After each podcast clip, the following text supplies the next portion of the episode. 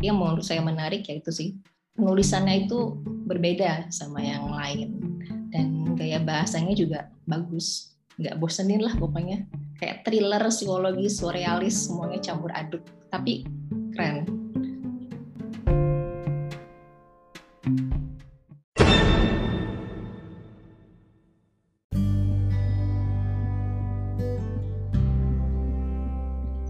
Aku baru selesai baca buku ini lelaki harimau. Kita Kurniawan iya. Salah satu yang aku suka nih penulisnya. Buku lama ternyata 2004 ya tapi saya baru baca kemarin. Gara-garanya sih penasaran ini sama buku pertama. Kan saya udah baca yang seperti dendam rindu harus dibayar tuntas. Itu udah baca itu terus jadi penasaran pengen baca buku yang ini ternyata sama-sama bagusnya. Keren sih menurut saya bukunya ini eh, fiksi fiksi atau non fiksi fiksi fiksi, fiksi agak surrealis ya dia main-mainnya Tentang apa tadi? Mbak Ami isinya? Eh, jadi kalau menurut saya yang agak menarik tuh dengan plotnya ya. Jadi kalau Eka Kurniawan itu, kalau yang lelaki harimau ini dia pertama tuh langsung klimaksnya gitu loh. Baru setelah itu dijelasin. Jadi ceritanya itu ada pemuda yang namanya Margio, dia membunuh Anwar Sadat. Itu adalah klimaksnya di situ. Nah, terus dijelasin kenapa dia sampai membunuh Anwar Sadat. Dijelaskan tentang Margio seperti apa, Anwar Sadat itu siapa, terus keluarganya siapa. Jadi eh, perjuangan panjang untuk sampai ke titik di mana dia akhirnya membunuh si Anwar Sadat itu. Gitu sih inti ceritanya sih begitu. Jadi yang unik saya menurut saya sih ya dia plotnya main-main gitu ya. Pertama klimaks terus nanti turun lagi, terus nanti ada lagi naik lagi, terus turun lagi gitu. Jadi cara dia bercerita itu unik menurut saya sih. Menurut saya spoiler akhirnya nggak nanti nggak seru. Tebal kan bukunya Mbak? Spoiler aja spoiler. Enggak sih 300 halaman kok. Bisa Oh, lah dibaca gitu? satu kali satu malam. oh biasanya dia kan tebal-tebal banget kan ya? Enggak juga. Yang seperti dendam itu juga nggak terlalu tebal kok. Oh Nggak iya? sampai 500. Iya. Oh gitu? Oh, Ini Nanti itu luka aja yang tebal. oh itu aja ya? Aku tahu ini 200 malah. Ini 200. Oh. 200 halaman. Langsung Mbak, spoiler Mbak. Iya, jadi cerita intinya sih si Wih. Mario itu eh, dia mengalami KDRT, kekerasan dalam rumah tangga dari bapaknya. Nah, ini yang akhirnya ya banyak kejadian-kejadian KDRT di rumahnya yang akhirnya mendorong dia untuk ya apa ya bersikap kasar lah itu ya intinya sih begitu sih. Jadi intinya itu tadi sih Margio itu mengalami KDRT oleh bapaknya. Eh, dia tuh sering memukul istrinya memukul anak-anaknya dan eh, akhirnya Margio tumbuh menjadi seorang yang pendam ya dipendam perasaannya gitu. Lalu dia bertemu sama seorang gadis namanya Maharani itu tetangganya. Maharani juga suka sama Margio sebenarnya. Lalu eh, di cerita selanjutnya ibunya si Margio ini selingkuh sama tetangganya juga bapaknya si Maharani tuh nah selingkuh ini akhirnya hamil punya anak eh, namanya Marian lahir. Nah, Marian ini karena KDRT oleh bapaknya tadi, bapaknya akhirnya tahu kalau istrinya selingkuh, terus dipukulin lah dia. Maharani, eh, siapa? Eh, Nur Aini nih istrinya si hmm, bapaknya Margio, namanya Komar, Komar bin Shuaib nggak salah. Lalu eh, setelah dipukulin itu, akhirnya Marian itu hanya bertahan seminggu, akhir seminggu meninggal. Nah di titik inilah si Margio memutuskan untuk pergi dari rumah karena dia takut dia akan membunuh bapaknya. Saking dia bencinya sama bapaknya, eh, akhirnya dia memutuskan untuk pergi. Nah setelah dia pergi itu ternyata bapaknya meninggal. Meninggalnya secara karena sakit kali ya. Maksudnya eh, semenjak Marian meninggal, bapaknya justru merasa bersalah. Akhirnya kondisinya terus menerus turun sampai akhirnya meninggal bapaknya. Lalu karena bapaknya meninggal, Margionya kembali ke rumahnya untuk memakamkan bapaknya. Nah, di situ dia hmm, melihat bagaimana perlakuan bapaknya, efeknya selama keluarganya, sehingga akhirnya ya puncaknya dia melihat ibunya juga diperlakukan tidak hormat gitu. Ya, akhirnya dia ketemu Aura Sadat bilang, saya tahu kamu selingkuh sama ibu saya. Saya ingin kamu menikahi ibu saya. Ibu saya sekarang sudah janda, dia akan berbahagia bersama kamu. Tapi Anwar Sadat menolak dan itulah yang akhirnya titik puncaknya dia akhirnya membunuh Anwar Sadat. Intinya sih begitu ceritanya ya. Yang menurut saya menarik ya itu sih penulisannya itu berbeda sama yang lain dan gaya bahasanya juga bagus nggak bosenin lah pokoknya kayak thriller psikologi surrealis semuanya campur aduk. Tapi keren.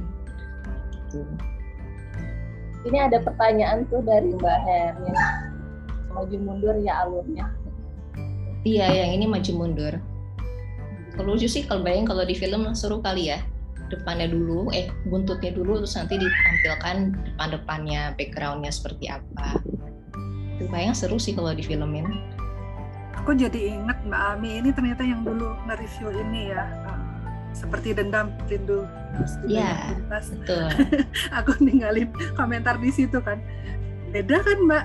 Apakah menurut Mbak Ami itu sama gitu levelnya antara buku itu dengan eh, lelaki harimau ini? sama-sama kerennya sih ya Lebih beda suka yang mana, ya. Mi? dua-duanya suka sih yang satu tuh kalau yang seperti dendam tuh lebih vulgar ya lebih vulgar lebih apa adanya banget lebih bahasanya itu ya Eh duluan mana sih dari dua buku ini? Kenapa Buku yang mana yang duluan terbit? yang lelaki harimau jadi dia Oh. 2004 kalau yang seperti dendam itu 2014 kalau nggak salah Oh, jauh ya. jauh tapi Kemarin kan Lumayan. aku tertarik pengen baca itu karena keluar filmnya kan. Ya Tapi ya baru beberapa halaman aku nggak bisa. itu ya kalau nggak itu juga saya juga baca "Uh, ternyata begini ya saya baca Sano Gumira Aji Dharma juga Udah nonton filmnya belum? Filmnya bagus ya? cuma sebentar kayaknya ya di bioskop ya? Indonesia oh, keburu lewat padahal kayaknya seru soalnya dia ke tahun 80-an banget ya settingnya jadi seru kayaknya ya kelewatan Mungkin beda ya kalau di film karena kalau di novel itu kan dengan kalimat dengan kata-kata gitu kayaknya berat banget gitu mana tokohnya di depan kan anak-anak ya. Jadi aku agak susah buat melanjutkan gitu yang yang seperti dendam itu ya. Kalau lelaki harimau sih aku suka sih. Dan sen- ini ini sendiri aku belinya di di Perancis ya. Jadi dia dicetak dari Amazon eh, London dan dikirim ke sini gitu. Bukan dari bener, bukan benar-benar dari Gramedia Indonesia dikirimnya.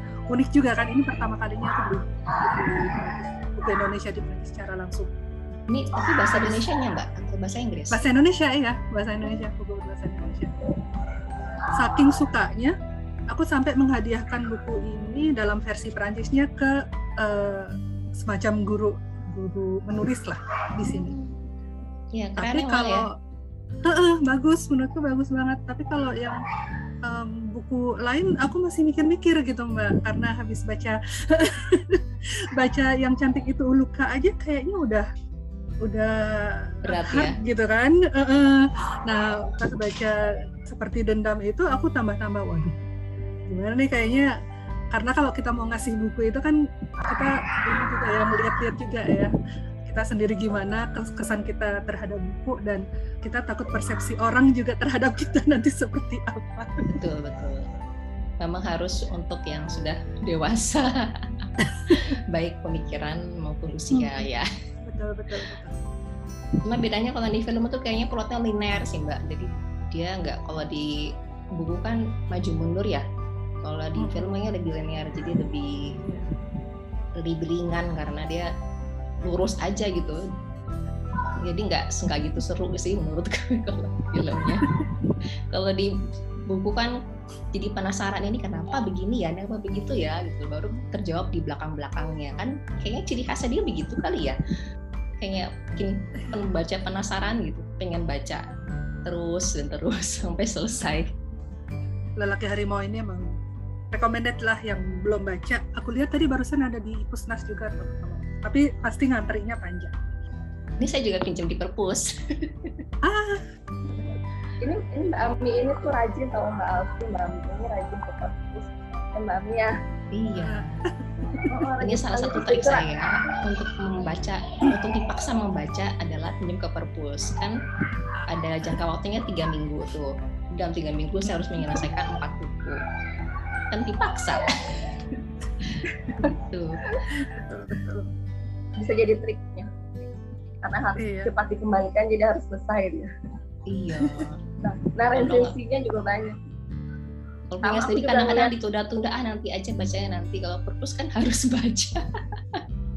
Pusnas tuh lebih parah tuh lima hari aduh kadang-kadang nggak kekejar lima hari dan nggak jelas gitu kan berapa harinya dari kita minjem itu kadang-kadang udah udah terhitung sehari atau belum gitu loh kadang-kadang nggak jelas kan suka kelompat kalau udah kelompat nah kalau laris nunggunya berapa bulan bisa baru dapat lagi Ya untungnya saya di Surabaya ini ada namanya C2O Library. Jadi dia cukup banyak koleksi sastranya dan itu bisa fisik, physically kepinjem. saya nggak gitu suka baca di ini ya tab atau di Kindle gitu. Prefer yang fisik sih. Iya sama tapi terpaksa mbak buat buku bahasa Indonesia kan Iya jarang perpustakaannya deket mbak Bisa Gojek nggak? Itu enaknya. oh, Bisa gosen. oh. Tinggal bilang ke WA, saya mau pinjam ini, ini, ini, ini. Nanti dikirim. Oh. ah keren juga sama anggota gitu Iya. nomor anggota gitu oh Heeh. balikinnya Iya. juga bisa oh iya pakai Iya, gosen. wow Kusen keren juga. keren Makanya enak maksudnya kan? bosen di aplikasi ada gitu Ada. Kirim buku Udah bisa. Nanti dia kembali lagi Hmm. bukunya sama. berbayar mbak Maksudnya, Eh, Wajib cuma empat ribu per buku. Eh enam ribu, enam ribu sorry, enam ribu 6.000. per buku. maksimal empat Maksimal satu orang pinjam dua, tapi karena saya sama suami jadinya empat buku. bayar sekalian ya the best keren. lah hebat Jadi banyak buku-buku klasik yang justru nggak ada di mana-mana ya saya temukan di situ dari mulai yang John Steinbeck itu sampai ke Kurniawan, sampai Pramudia Anantatur, sampai eh, kayak Paul S. Buck itu banyak di situ. Jadi wah surga banget buat saya gitu. Iya. Saya belum baca yang cantik itu luka malah. Nanti next wishlistnya berikutnya Ya. bulan depan. recommended lebih soft daripada seperti dendam tapi lebih hard daripada ini lelaki harimau itu benar-benar kayaknya pas banget gitu loh buat, uh, buat saya. Ya mungkin buat yang apa ya buat yang sensitif mungkin nggak bisa juga mungkin ya. Tetap karena tetap ada vulgaritas di dalamnya tapi masih supportable lah buat Kayaknya pas aja ya porsinya gitu, nggak Mm-mm, terlalu itu, vulgar, menurut nggak saya. terlalu lembut, tapi Betul. ya dan itu bisa mengalir aja gitu. Itu sih yang saya salut. bikin penasaran. Bagus ayo yang belum baca baca deh. Sudah novel lama juga ternyata, harusnya sudah booming lama ya. Iya, apalagi pengen tahu siapa tahu ada filmnya juga ya. belum pernah denger sih. Aku sih belum belum pernah ya yang baca yang lelaki harimau. Tapi bacanya tuh yang cantik itu luka Ya, kan kontroversi ya. Kontroversi ya. Ada di Twitter juga kan sempat heboh tuh di Twitter karena Iya, iya. mau tanya aku kan nggak pernah baca buku Indonesia lagi gitu. Eh, udah lama. Kalau vulgarnya novel Indonesia itu kayak apa sih? Kayak bisa juga ya referensinya apa? Ya maksudnya vulgar dalam masalah apa? Ke- kekerasan atau eh, seksualitas? Terus apa kayak digambarkan gitu betul-betul literally kejadiannya apa terus gimana kaitannya dengan kan kalau aku lihat 20 tahun terakhir sebenarnya moralitas di Indonesia kan seperti ada pengetatan gitu kan. Istilahnya semua orang ya diharapkan eh, menunjukkan sikap ketuhanannya gitu loh. Nah itu eh, respon masyarakat terhadap buku yang ternyata kalian bilang vulgar itu aku aku bilang kalian karena aku nggak belum baca jadi aku nggak tahu vulgarnya seapa. Itu gimana? Makasih. Kalau Iya. buku fisik buku fisik mah kayaknya ada ininya ya ada editornya nah cuma mungkin yang agak sulit itu itu kali ya yang buku yang di aplikasi ya. Kayak yang vulgar-vulgar sempat heboh di e-novel. Kayak Wattpad gitu ya Eh, eh, kan kalau yang aku baca kayak uh, Wattpadnya yang remaja aja kok kayak begitu. Apalagi di novel juga kok adegannya Terus sih. Kalau yang aku lihat sih kebanyakan yang programnya yang, yang di aplikasi ya. Mungkin kalau yang di buku kan bisa ada editornya atau yang mau Yang packaging sudah ya. sesuai usia Ya. juga kan. Oh, oh, kan. Tapi mungkin itu sesuai sama nilai kita masing-masing juga ya. Mungkin buat beberapa orang baca buku Eka Kurniawan itu ya, ya itu namanya sastra gitu kan. Tapi buat misalnya aku sendiri, aku pribadi gitu ya, ada batasan tertentu yang aku nggak bisa seberangin gitu. Baca lelaki harimau oke, baca eh, cantik itu luka itu agak-agak limit, baca seperti dendam itu aku nggak bisa. Misalnya ya, untuk penggambarannya seperti apa nanti kita japri aja ya di karena ya ya seperti aku bilang vulgar paste aja ya, copy paste gitu. capture capture Masalahnya kalian semua bilang itu vulgar, tapi aku belum pernah lihat sama sekali. Jadi aku jadi kayak apa sih gitu loh, kayak bukannya pingin ya kalau misalnya pingin tahu yang vulgar-vulgar mah di internet banyak gitu ya. Cuma menurut aku aku cuma pingin tahu batasan vulgar itu kayak apa yang diceritain terus ya itu k- kayak di Indonesia kan kalau nggak salah tuh misalnya ada orang pakai tank top aja disensor gitu kan kalau di TV lah sekarang kok bisa buku-buku seperti ini tuh lo- lolos itu gimana gitu Jadi yang seperti dendam itu sebenarnya kan membahas tentang pria yang impoten. Nah, impoten terus dia mengkompensasinya dengan kekerasan. Nah, jadi vulgara di mana? Ya dua itu, di seks dan di kekerasan. Dan menurut saya eh, kenapa lolos? Karena memang adegan vulgar itu perlu untuk kepentingan cerita, untuk kepentingan pesan yang ingin disampaikan. Makanya bisa lolos sensor. Menurut saya begitu ya. Berbeda dengan eh, misalnya adegan-adegan yang nggak perlu tapi terus dijelaskan secara detail panjang gitu terus ya udah gitu hanya sekedar untuk bumbu doang gitu kalau Eka Kurniawan tidak dia pintar memasukkan adegan vulgar tapi ya penting gitu menurut saya sih di situ kalau tanggapan publik Indonesia sendiri gimana mbak? Soalnya aku sendiri juga udah lama nggak ngikutin iya ya misalnya sastra. ada ada kecaman gitu atau apa waktu dia baru keluar. Mm-mm. saya nggak tahu ya karena ini sebenarnya udah 2014 ya udah agak lama juga. Tapi ya itu buktinya sampai dibikin filmnya loh. Berarti kan ya, oh, masyarakat suka sebenarnya men- bisa menik bisa menerima lah bahasanya. Mungkin juga karena dia temanya sensitif ya dan mengangkatkan tentang kekerasan seksual mengangkat tentang maskulinitas toksik. Jadi topik-topik yang memang jarang diangkat di Indonesia dan dia bisa mengangkatnya dengan baik gitu loh. Dengan ya cukup peka lah gitu loh bicara menyampaikannya. Itu sih kalau menurut saya. Jadi berarti karena buku ini sastra yang baik, vulgar, dia dihargai berbeda dengan buku ya misalnya buku buku lain yang memang cuma isinya vulgaritas doang gitu. iya betul menurut saya gitu stensilan gitu ya dan Fifty Shades of Grey itu saya nggak kuat bacanya boring banget menurut saya Ayu Utami vulgar nggak? Baca- belum? sudah Nah itu vulgar nggak hitungannya ya? vulgar juga sih tapi ya. buktinya malah jadi pemenang sayembara kan ya kalau aku lihat ya beberapa buku yang menurutku vulgar itu dapat penghargaannya tuh banyak di luar. Dapat juga sih di Indonesia ya aku lihat untuk yang benar-benar nyastra sekali gitu kan. Dan kalau di luar sih memang nilai yang dipegang kan beda ya. Kadang-kadang aku sendiri juga termasuk agak-agak kaget juga sih. Mungkin seperti dia yang udah 20 tahun nggak baca buku bahasa Indonesia aku sendiri yang baca aja secara teratur kadang-kadang merasa heran gitu kok bisa sih buku seperti ini diterima uh, di publik populer gitu. Karena kalau Ayu Utami 20 tahun yang lalu kan terbatas sekali pembacanya ya. Di kalangan yang, yang ya terbatas lah nggak populer lah maksudnya nggak sampai ke med- media sosial kita jadi jadi sesuatu yang viral gitu. Tapi sekarang kan beda. Mungkin ya aku nggak tahu apakah persepsi orang terhadap sastra itu sekarang berubah atau persepsi orang terhadap nilai yang berubah aku nggak tahu juga.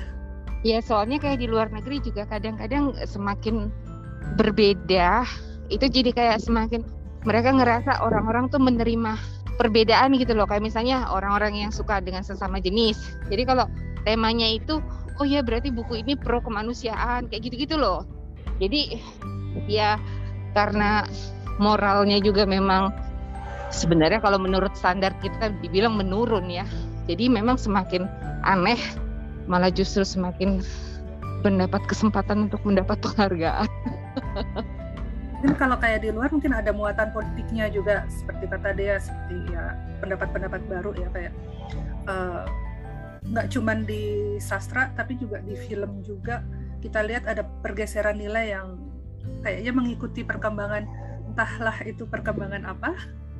Aku nggak tahu tapi aku merasa uh, banyak yang dipolitisasi sih dari dari tema-tema sastra dan film yang sekarang belakangan ini tapi saya belum nemu sih uh, penulis lagi yang seperti Kak Kurniawan di Indonesia ya. Mungkin tipe-tipe hmm. begini. Mungkin ada punya um, rekomendasi pengarang. Aku juga baru ini mbak baru mulai mulai lagi menyelusuri ya. Kalau Eka Kurniawan kan karena banyak menerima penghargaan jadi aku tertarik buat buat baca ya. Sama.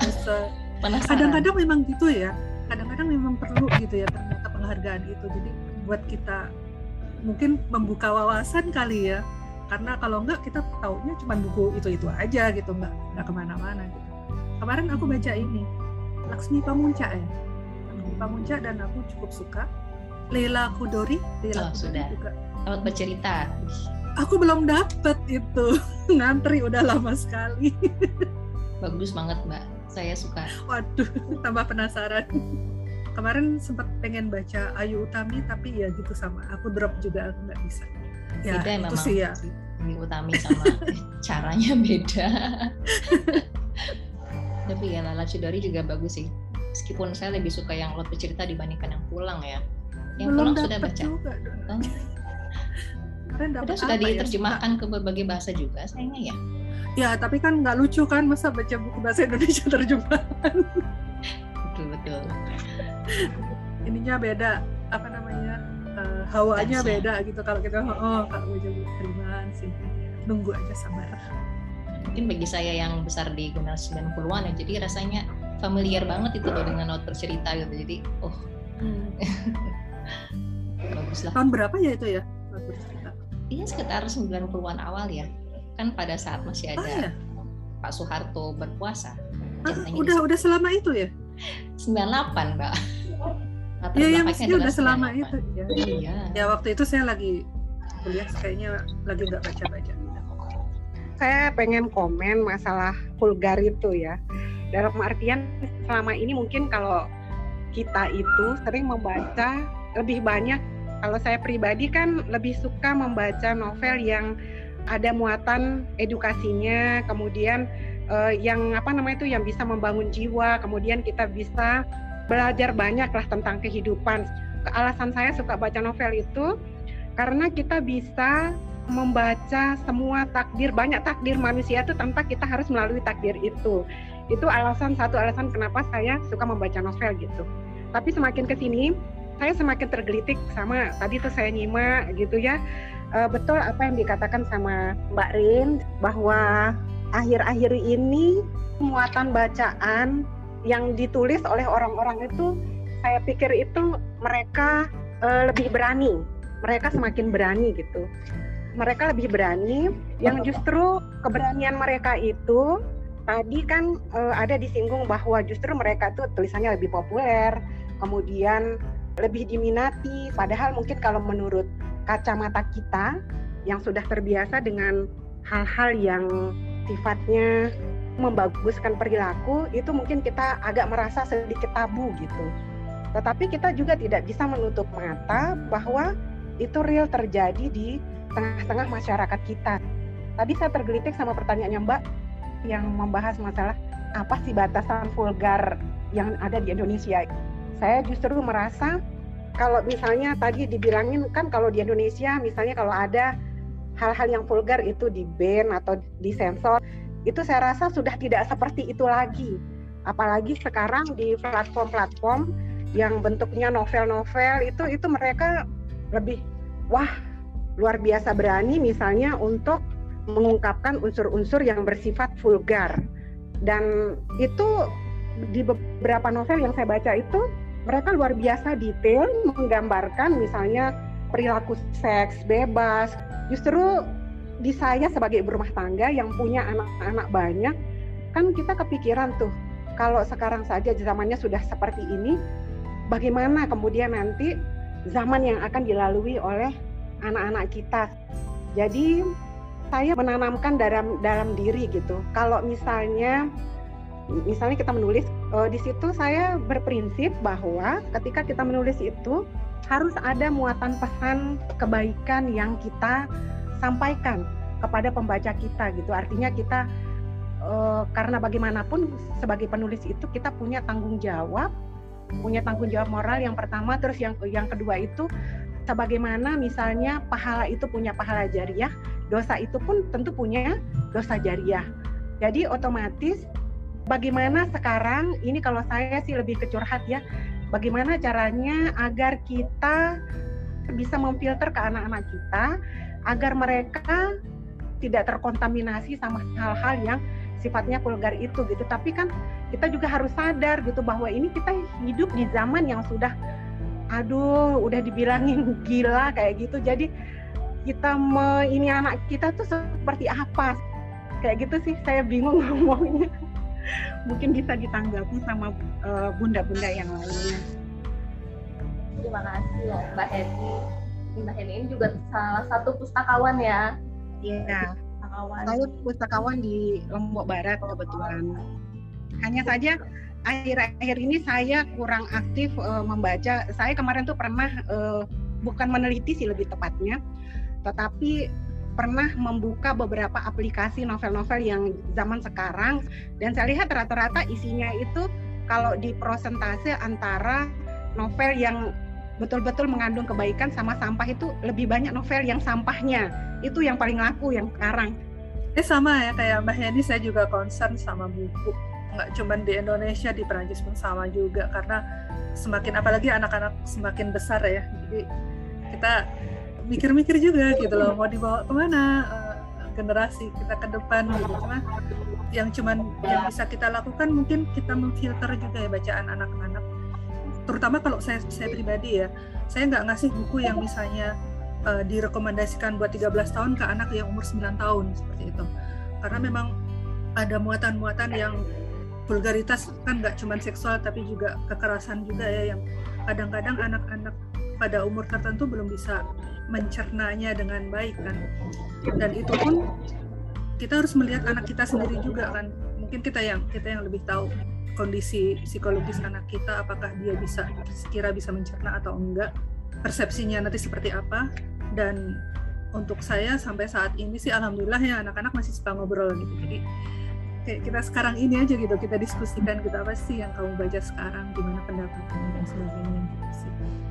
Maunya sih kalau sempet sih saya baca dulu semua baru ngasih ke anak ya tapi kan nggak mungkin iya iya. Kalau anak besar. Oh, ini saya sedikit mungkin agar uh, apa sharing sharing sedikit saja. Ini terkait dengan pekerjaan saya misalnya kan sebagai pustakawan. Seharusnya sebelum misalnya buku-buku yang ada di kantor kami itu dilayankan selain dia ada tim selektor itu seharusnya ada reader. Artinya reader itu tim yang bertugas untuk membaca seluruh buku-buku yang akan dilayankan. Soalnya saya berapa kali dulu pernah ketika awal-awal saya bekerja uh, di perpustakaan yang di sini itu gitu saya mendisiplinkan diri untuk setiap satu minggu itu membaca dua buku. Jadi satu buku agama dan satu buku novel. Nah ternyata dari eh, buku-buku uh, novel yang saya baca itu itu banyak sekali novel-novel yang bermuatan uh, apa istilahnya ya bermuatan hmm, itu uh, bermuatan seks seks bebas seperti itu. Dan itu ternyata mungkin yang bertugas mengadakan buku itu tidak menyensor sebelumnya. Nah, di sini justru ada kekhawatiran kembali yang muncul dalam diri saya kalau misalnya tujuan utama dari perpustakaan itu untuk mencerdaskan, saya khawatirnya justru malah nanti akan merusak, merusak moral orang-orang yang datang meminjam buku, terutama karena yang paling laris itu di sini yang dipinjam itu adalah novel. Nah, terus kemudian yang kedua, saya juga uh, miris mirisnya itu uh, gimana gitu pernah ada salah satu platform tetapi dia mencari daber nah saya cobalah mengirim suara saya di situ untuk menjadi daber ternyata di situ tugasnya itu adalah untuk membacakan novel-novel yang ada di platform yang uh, mereka gawangi begitu. Ketika saya tanyakan kepada mereka, itu bayarannya satu novel itu yang kita baca itu bayarannya sekitar 300 ribuan kata kata mereka waktu saya bertanya. Nah kemudian di situ kalau saya tanya, apakah nanti yang kita baca itu hanya novel-novel yang pembangun jiwa yang bermuatan edukasi ataukah ada juga novel-novel yang akan kita bacakan itu adalah novel-novel yang uh, berbau seks. Ternyata mereka mengatakan kebanyakan novel yang akan kita bacakan itu adalah uh, yang berbau seks. Jadi saya terkejut, saya bilang saya tidak bisa membayangkan dosa jariah yang akan kita dapatkan ketika misalnya kita akan membacakan novel-novel tersebut dan saya langsung berpikir ya Allah segila itu zaman yang sedang kita lalui. Saya lantas bilang ke orang itu saya mundur, saya tidak jadi mengambil kesempatan itu. Saya bilang begitu. Karena saya tidak bisa membayangkan ketika saya membacakan novel itu kemudian orang akan berimajinasi dengan hal-hal yang uh, buruk itu kan seperti aduh kayak begitu. Cuman hanya bisa membatin karena kan kita bukan pemegang kebijakan, kita hanya seorang pustakawan, kemudian kita ibu rumah tangga yang hanya memendam kekhawatiran dalam diam lah istilahnya. Seperti itu Bun. Cerita pengalamannya sedikit. Seperti audiobook ya, audiobook tapi nah, ada juga ya untuk novel-novel seperti itu ya. Iya.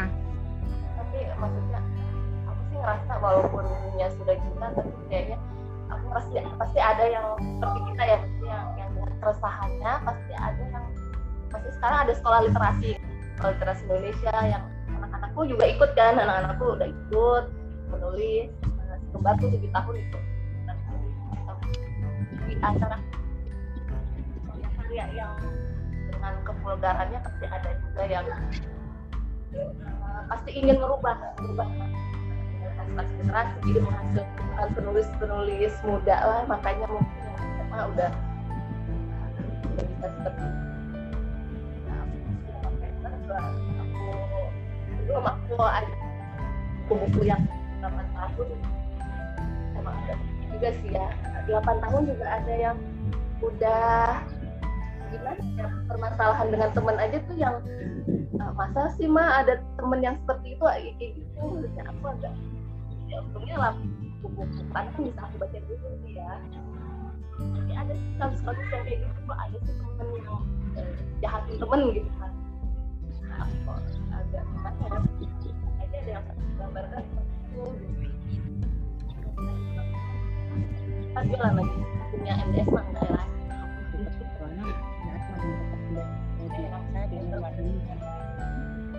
banyak yang buku-buku yang kalau aplikasi juga ada sih mbak. Alfi aplikasi yang anak-anak yang menurut aku sih kurang jelas ya range, usianya nih harusnya seusia berapa sih? Aku beneran deh. Kan 7 8 itu agak-agak membingungkan ya untuk anakku ya. 7 menjelang 8 tuh agak membingungkan. Ada beberapa yang penerbit ini kayaknya 78 tuh masih bocah banget bacaannya. Tapi ada yang kok uh, 78 tuh udah agak complicated permasalahan pertemanannya? Mungkin itu PR juga ya buat penerbit ya nanti ya buat mengkategorikan tulisannya terutama buku, buat buku anak-anak ya anak-anak dan remaja. Kalau buat yang dewasa sih kan. Sisi lagi di 12 13 kan juga agak nanti ya. Jadi masih Iya. 12 13 juga masuk mana gitu. Itu aku merasakan sih antara 13 dan 15 buku remaja itu terutama ya karena ya tapi balik lagi ke nilai-nilai kita sendiri sih ya nilai-nilai keluarga juga gitu ya apa yang mau disampaikan ke anak mm, seperti apa? Gitu. Jadi ya memang gampang-gampang susah juga sih ya. Setuju mbak. Sedikit urun karena saya juga punya anak umur 13 14 tahun sekarang ya. Susah cari buku remaja. Kenapa? Karena kebanyakan buku di pasar cerita tentang percintaan. Dan anak saya nggak suka. Itu sus- susah cari yang selain percintaan. Akhirnya baru ketemu Terelie itu juga yang bumi. Kata teman juga mungkin ada Oki Madasari yang 86 eh yang mata. Kalau nggak salah juga bagus. Terus saya belum coba sih tapi ya baru Terelie aja yang buat dia suka gitu. Yang lainnya aduh remaja kok aku rekomen hujan gitu ya. Aku rekomen hujan ada cinta-cintaannya juga tapi ya ini siapa namanya distopia. Anakku suka distopia. Terelie. ah, ah, Terelie hujan. Iya. Iya, Anaknya makanya masih cowok apa itu cewek, yang- Bun? Cewek. Oh, anakku cewek. juga cewek pikir cowok kalau cowok saya punya banyak rekomendasi buku-buku sih untuk cowok soalnya anak saya yang umur 14 tahun itu cowok jadi kalau dia itu sudah eh, lumayan sudah bisa memilih jenis-jenis buku yang dia baca itu dia lebih suka ke perang-perang gitu tapi kalau cewek memang mungkin agak susah ya agak sedikit susah kalau kalau mau ngerekomendasiin buku-buku kecil-kecil punya karya mungkin terlalu kekanak-kanakan buat Kecil. usia, usia dia. Mau rekomendasiin lima sekawan punyanya Enid Blyton juga mungkin terlalu ini gitu ya.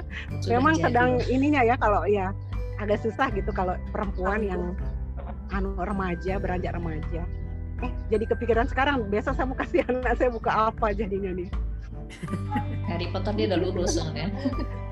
kalau buat di Perancis sendiri kan kalau masalah seksual itu termasuk dini ya di sini ya. Jadi sudah banyak pemaklumannya gitu. Di sini banyak eh, jadi buku-buku remaja itu kalau soal pacaran kayak gitu ya udah yang ciuman segala macam itu udah biasa banget gitu kan. Yang di sini kalau yang banyak disensor itu justru di bagian kekerasan. Tapi ya gitu. Akhirnya jadi eh, nilai kita dibandingkan sama nilai umum itu yang kita lagi-lagi balik ke situ sih ya. Gimana ya susah juga ya. Nggak bisa nggak bisa mengeneralisasi semua orang sama juga kan. Dan selera juga gitu. Kadang-kadang anak perempuan banyak yang suka masa memang lagi hormonnya ya anak-anak remaja ya suka suka percintaan kayak gitu tapi anak saya juga kurang suka gitu. Kalau fokus ke situ aja itu kayaknya garing banget sih gitu dia. Sempat beli satu buku dan dia akhirnya nggak baca minta saya baca tolong dong bacain gitu. Bagus nggak sih sebenarnya gitu? Karena sebenarnya saya udah percaya kalau begitu sebenarnya aman gitu ya buat kita gitu. tapi ternyata dianya nggak suka. Harus ada apa ya cerita sisi lain nggak cuman fokus ke romance doang gitu remaja susah kalau zaman kita dulu pas masih remaja kalau dulu kan eh, yang antologi FLP punyanya FLP Tiana Rosa dan kawan-kawan itu kan sedang menjamur tuh. Nah kalau yang sekarang kira-kira ada nggak ya yang seperti itu? Kayak dulu kan yang lagi booming ketika kita masih gadis itu ketika Mas Gagah pergi kayak begitu. Kita Terus? seumur Terus ada yang Melviendra, Melviendra itu saya lupa judulnya. Nah itu kan eh, bagus berkualitas untuk anak-anak remaja. Cuma sekarang pertanyaannya ada nggak sih genre buku yang seperti itu di zaman yang sekarang ini? Itu pertanyaannya. ada nggak ya? Mungkin pada ke selera pasar ya, ya memang ke arahnya banyak yang ke sana yang suka ya gimana? Sulit juga gitu untuk menerbitkan buku-buku yang alternatif gitu. Mungkin yang larinya ke penerbit-penerbit kecil ya. Atau independen mungkin ya. Mengeluarkan buku seperti itu. Mungkin. Belum ada yang bisa merekomendasikan berarti ini bunda-bunda ya. saya juga cari. Nanti kita cari bersama ya.